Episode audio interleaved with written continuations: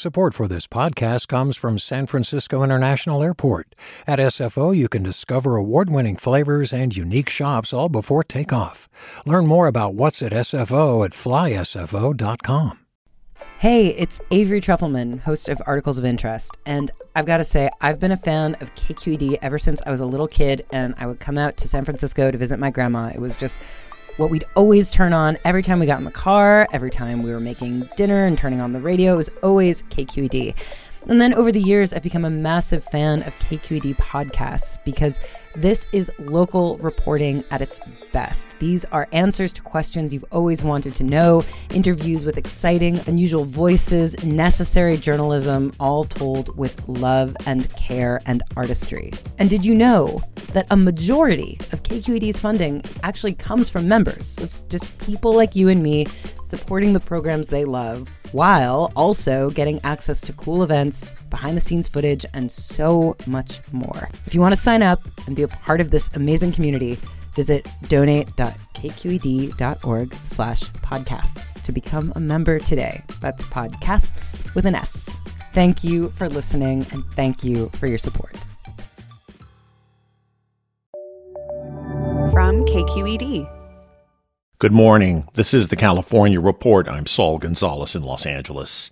Yesterday, tens of thousands of family childcare workers overwhelmingly approved a new contract with the state of California. The deal includes significant changes for a workforce made up mostly of women of color. KQED's Daisy Nguyen explains. Once Governor Gavin Newsom signs the deal, California will become the first state in the nation to offer a retirement plan for home-based childcare workers. They also want a commitment from the state to overhaul the way providers get paid for subsidized childcare, something that advocates have been demanding for decades. We're exceedingly happy. This is a historic moment for childcare providers, not only here in California, but throughout the nation. Nancy Harvey is a union negotiator and a family childcare provider in West Oakland.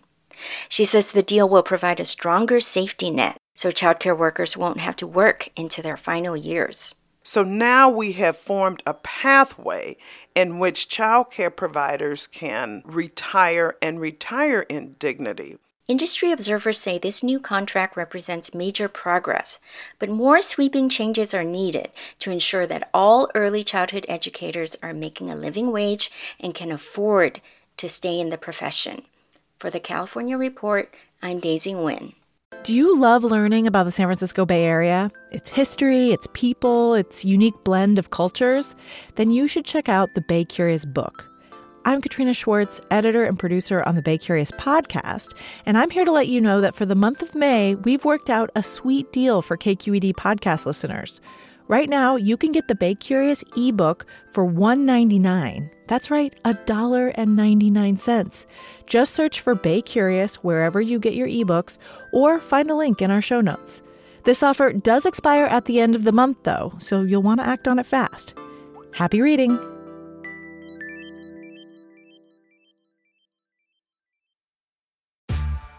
Hey there, this is Brittany Luce from NPR's It's Been a Minute. KQED's podcasts like The Bay, Bay Curious, Mind Shift, Right Nowish, and more all tell the stories of the Bay and beyond with reliable, human-centered journalism. They aim to inspire, make you think, entertain, and expand your understanding of the place you call home. Here's how you can support podcasting at KQED. Showing your support is easy, and you can join Brittany in supporting KQED Podcast too at donate.kqed.org/podcast. That's donate.kqed.org/podcast.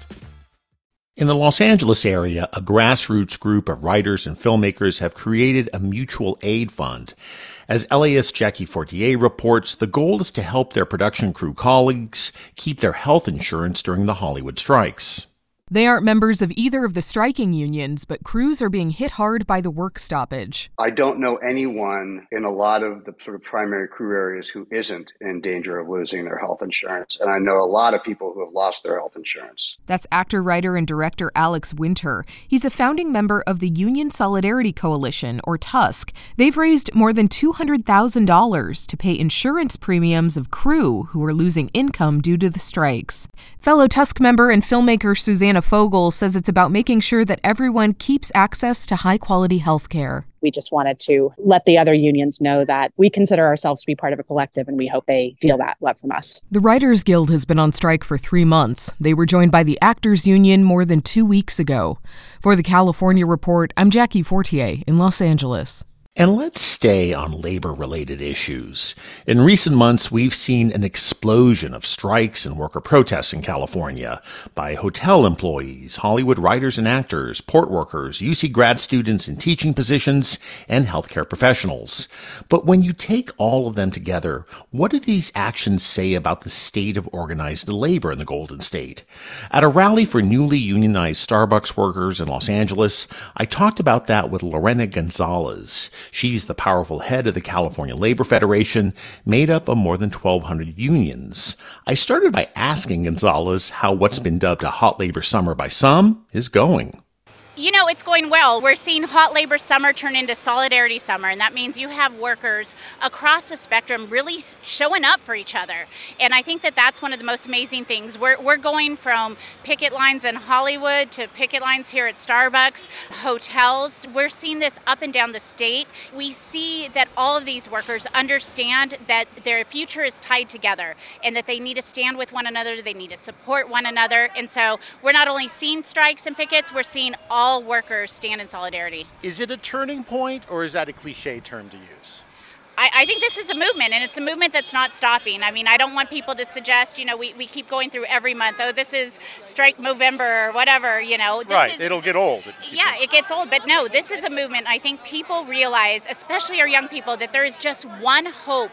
There is only one beacon of hope for them to undo this really broken system, and that's the labor movement, and that's joining a union, and that's standing up to their bosses, having a voice on the job, demanding more, because the schism that has formed between the haves and the have-nots. And when you're talking about haves, we're talking about billionaires and multimillionaires and people who are just trying to make a living and stay in their home. You're still relatively new in this position. The California's unionized labor force is around 16% of the workforce. What do you have to do to get that number higher? So I think we're doing it. We're really focusing on legislation that allows us, that we're not preempted from nationally in doing, to allow us to unionize more workers like we did last year with the farm worker bill in order to allow them to unionize easier. We're supporting unionizing workers. We're still pushing for federal labor law reform. That's what we need. But what we need is a workforce that understands that this is their only hope, and we're getting that. When you see there are 10,000 student workers at CSU who are trying to form a union, they're graduate student workers throughout UC that went on strike last year. I really think the future of labor is the future of our young people, because the way the system is right now, it does not work. I talk to a lot of business owners who say, and corporate leaders who say, you're trying to get employers to solve the problems of California's wider society, like the cost of living, like the cost of housing. Is there something to that argument, that there's a ceiling, they can only do so much? No, the corporate class, the employers caused this issue. When you look at apartments being bought up by hedge funds and by these huge corporations, and then driving the prices up. But I'm sure there are industries who would say, we didn't cause that. Blame that industry, but we're not behind the cost of living increases in California. Do they have a point? I disagree. I'm looking for that benevolent employer out there, that benevolent corporation whose CEO isn't making 1,000 times more than their average worker, who hasn't denied their worker the ability to enter and stay securely in the middle class. The problem is we have produced more billionaires in California than anywhere else in the world, and that's been at the cost of working men and women. All right, Lorena Gonzalez of the California Federation of Labor, thanks so much. Yeah, thank you. And a note of disclosure, I have a family connection to Lorena Gonzalez. She's a cousin.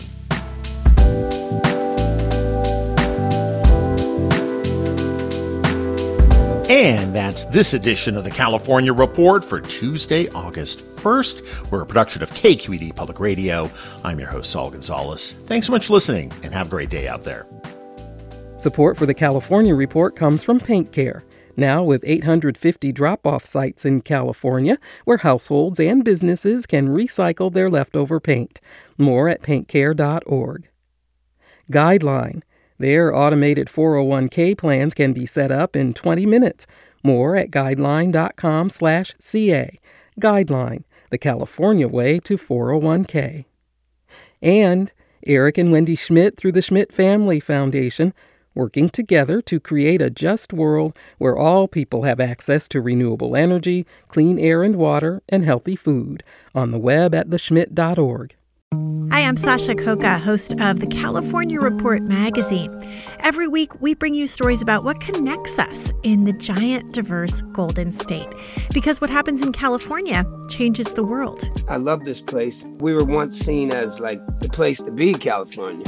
The land of milk and honey. That's where you go to Sunshine State. But we just have challenges right now. KQED's California Report magazine. New episodes drop every Friday, wherever you get your podcasts.